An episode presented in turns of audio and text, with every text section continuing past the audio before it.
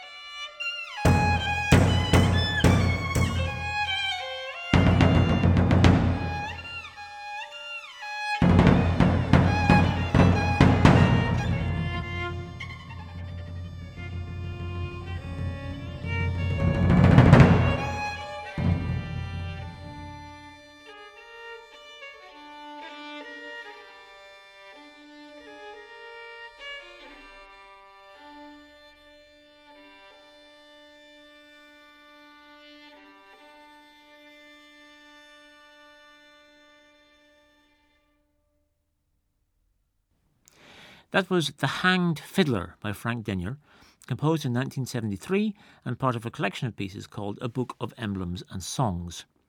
It's scored for violin, a percussionist who plays bones and a small bass drum, and a drone instrument. You heard it there played by three members of the Barton Workshop Marika Kaiser, violin, Damien Harron, percussion, and Elisabeth Smalt, here playing the drone part on viola. It's from a CD of Denyer's music on the Tzadik label. The Hanged Fiddler is based on a story, common to Scottish and American traditions, amongst others, about a fiddler who's accused of horse stealing and is sentenced to a public hanging.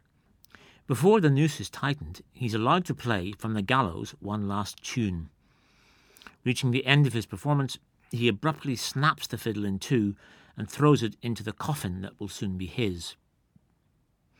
Partly what attracts me to that piece, and to Frank Denyer's music in general, is its very particular sense of melody. This is a composer who cares about his pitches.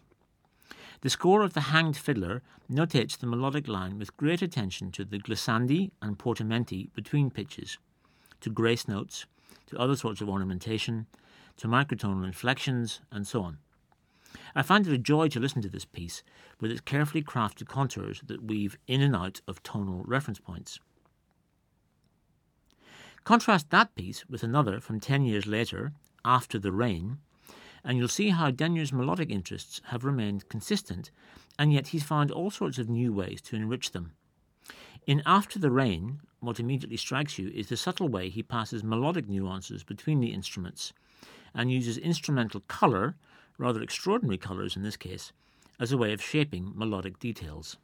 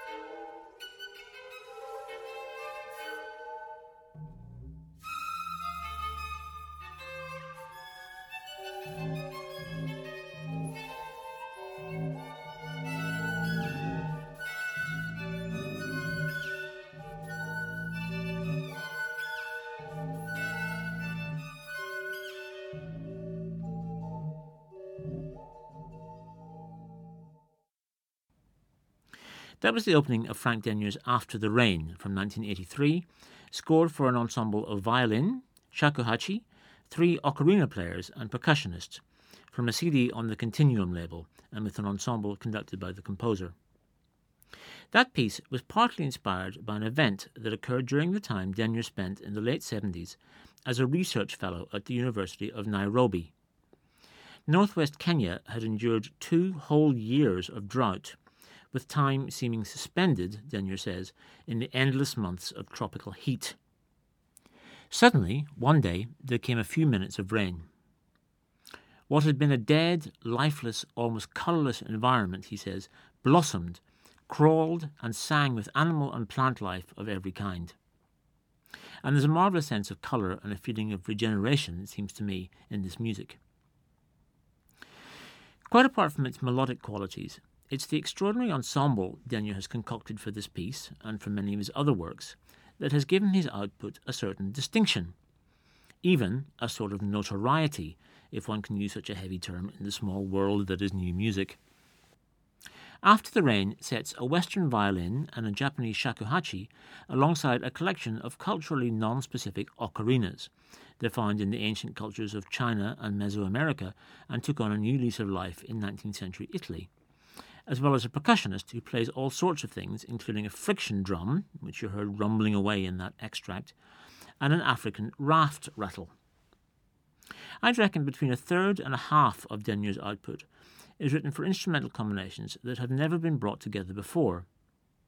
This makes his music very tasty sonically, if at times rather impractical for ensembles and concert programmers. Although we shouldn't exaggerate these difficulties. After all, the London Sinfonietta managed to put on After the Rain some years back, and Denyer's recent orchestral piece, The Colours of Jellyfish, uses possibly the oddest collection of orchestral forces ever assembled it was done successfully at the Tectonics festivals recently in Iceland and in Scotland. Frank Denyer was born in London in 1943. After some years as a chorister at Canterbury Cathedral and a subsequent lengthy period of studies at the Guildhall School in London, he formed an ensemble for contemporary music, the Mouth of Hermes, and toured around with them and with occasional distinguished guests like Morton Feldman, whose music was very little known at that time. The ensemble played Denyer's own music too, and here's a quick snippet from the archives of one such early piece, Objects and Interruptions, from 1967.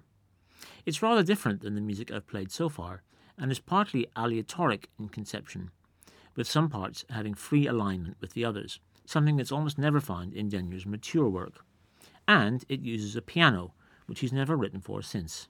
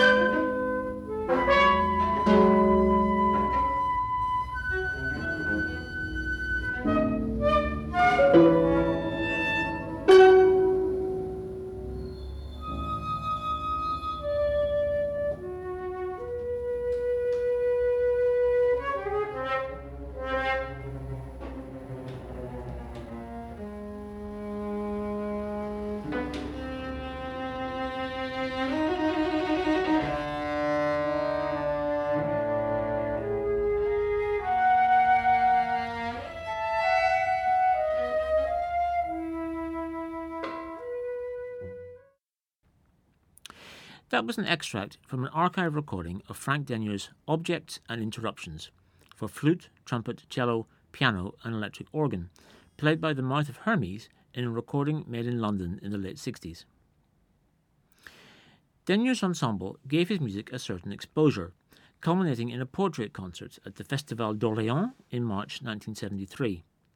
But that concert also provoked a sort of crisis. Denyer found himself dissatisfied with much of the music it included, and shortly thereafter he withdrew no fewer than seven of the nine works in the programme, discarded two entirely, and rewrote the others, which, risen from the ashes, became a book of emblems and songs. It was a way of purging himself of unwanted residues from earlier influences, perhaps even of the entire 60s, the decade with the longest musical hangover in recent history. He then set out on the path that he's followed ever since. 1973 was a pivotal year for him in another sense, as it marked the beginning of an intense involvement with the music of non Western cultures. That year, he undertook ethnomusicological fieldwork in the Kulu Valley in northern India. The following year, he began a PhD at Wesleyan University in Connecticut, specializing in Japanese music. And when that ended, he was appointed research fellow at the University of Nairobi for three years, ending in 1981.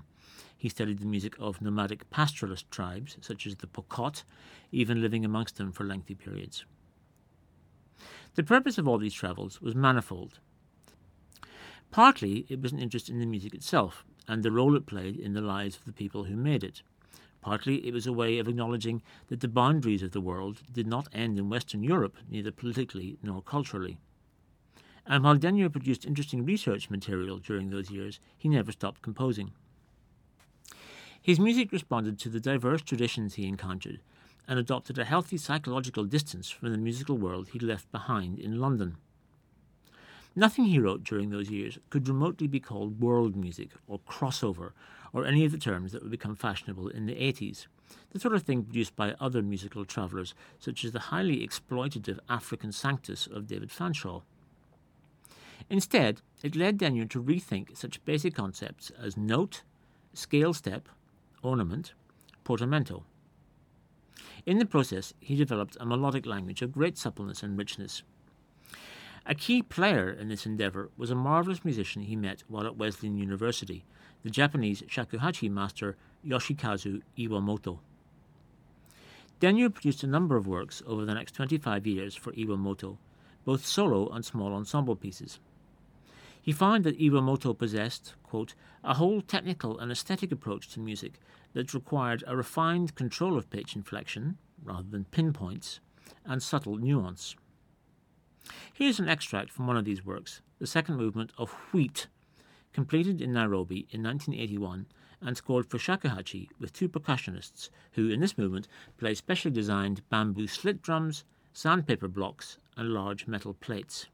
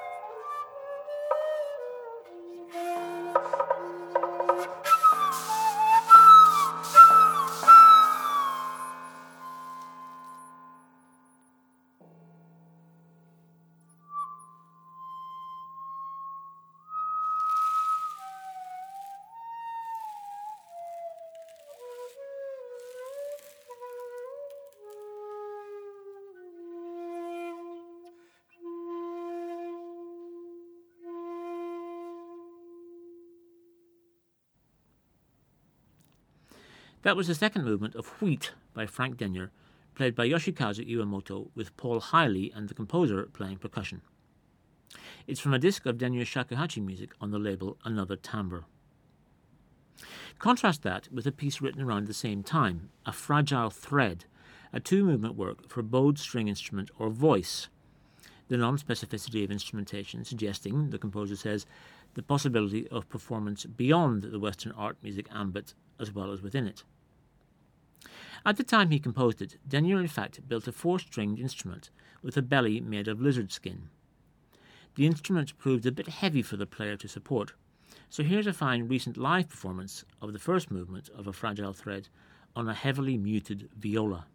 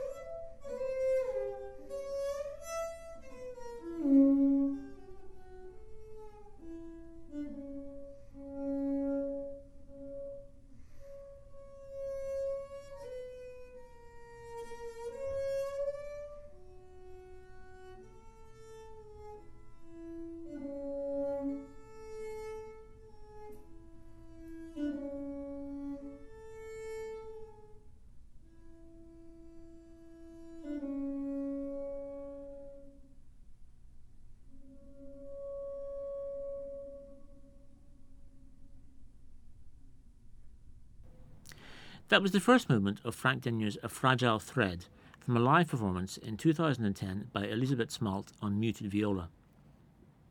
While that and the extract I played earlier from the Shakuhachi piece are very different, their distinctive melodic language clearly shows them to be the work of one and the same composer.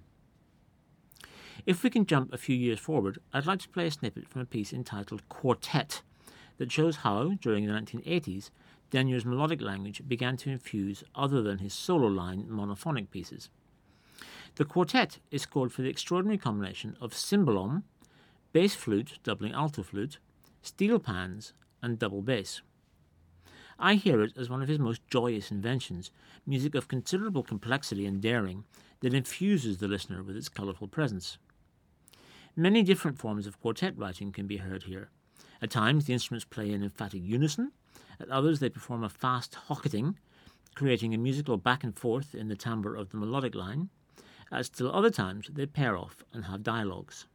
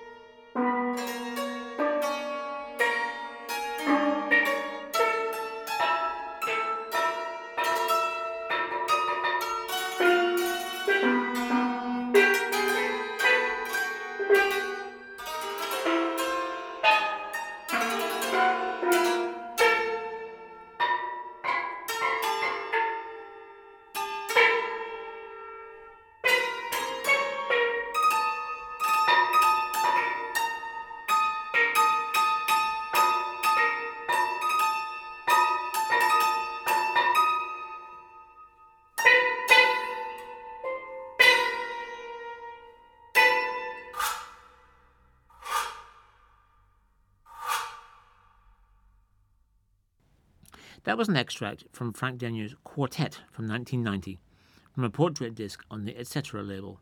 The musicians were Jan Rokita, Jos Zwaanenburg, Marcel Andriessen, and Jos Timman, and the conductor Walter Althammer. By this time, Denyer had returned to England, in 1981 to be exact, and began teaching at Dartington College of Arts in Devon, where he remained for the next two and a half decades, and where I first met him in 1995. Being at a distance from the London music scene, both geographically and mentally, doesn't seem to have greatly bothered him, and several of the works of the 1980s were composed for players either resident at or passing through Dartington, including Yoshikazu Iwamoto, who was for a time resident there. In 1988, Denyer completed his largest work to that time, one that went far beyond the modest forces he'd, he'd mostly written for until then. A Monkey's Paw a half hour long fresco for seven voices and 13 instrumentalists, was premiered at Darmstadt in 1990. The piece is one of the milestones in Denyer's output, not just because of its scope and ambition, but also because of its subject matter. Its starting point was the image of a hideously decayed monkey's paw, kept hidden inside a small drum and used in the healing ceremonies Denyer had witnessed in East Africa. He was struck by the fact that a grotesque object like that should hold the secret of regeneration and of renewed human health. It became for him a sort of metaphor for the sense of new life emerging from a morass of dead or decaying matter. This theme is foregrounded in much of the music Denyer has produced since. Like all the best artists, he doesn't claim to have easy solutions, but is concerned to pose the question over and over again, groping his way to a tentative understanding. Here's an extract from the Darmstadt performance of A Monkey's Paw.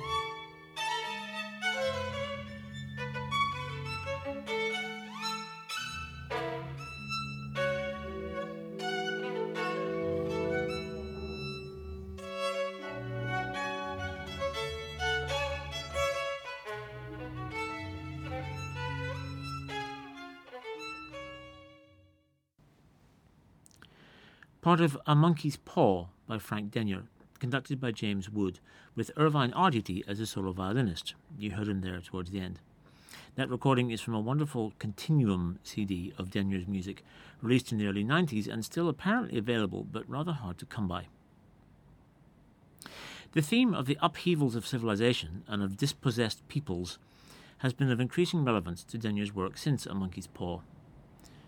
One poignant expression of this comes in a pair of works called Out of the Shattered Shadows, written in the late 90s. Out of the Shattered Shadows 2 is an early expression of Denyer's renewed interest in very quiet sounds. It wasn't an entirely new thing, as works like A Fragile Thread that I played earlier are not exactly loud. But in Out of the Shattered Shadows 2, we find also the use of offstage musicians, something to which he's returned in subsequent works, the quality of whose sound, extremely delicate and fragile, cannot be attained in any other way. Musicians, it should be said, generally don't like to perform off stage. There's the problem of not being able to see the conductor unless there's a reliable monitor, and of not being able to show off their concert attire properly. But in the two performances of these pieces I assisted with, none of the offstage musicians actually complained. In Out of the Shattered Shadows 2, there are three offstage musicians a cornet, a muted violin, and a female voice. When they're first heard, about halfway into this 15 minute piece, the effect is quite extraordinary. Partly it's as though the doors of the concert hall have been opened, and we become aware that they've been there quietly the whole time. And partly because they're not a huddled mass. They are three solitary individuals, separated spatially and quite distinct timbrally. This seems to have a strong symbolic meaning though exactly what that is resists easy formulation. This offstage music can be hard to capture on CD, but it comes across brilliantly on this recording made late at night in Dartington Hall in Devon by John Whiting. You'll hear first the very quiet and sparse onstage music, and especially if you're listening with headphones, beware of the very loud bang just before the offstage musicians enter.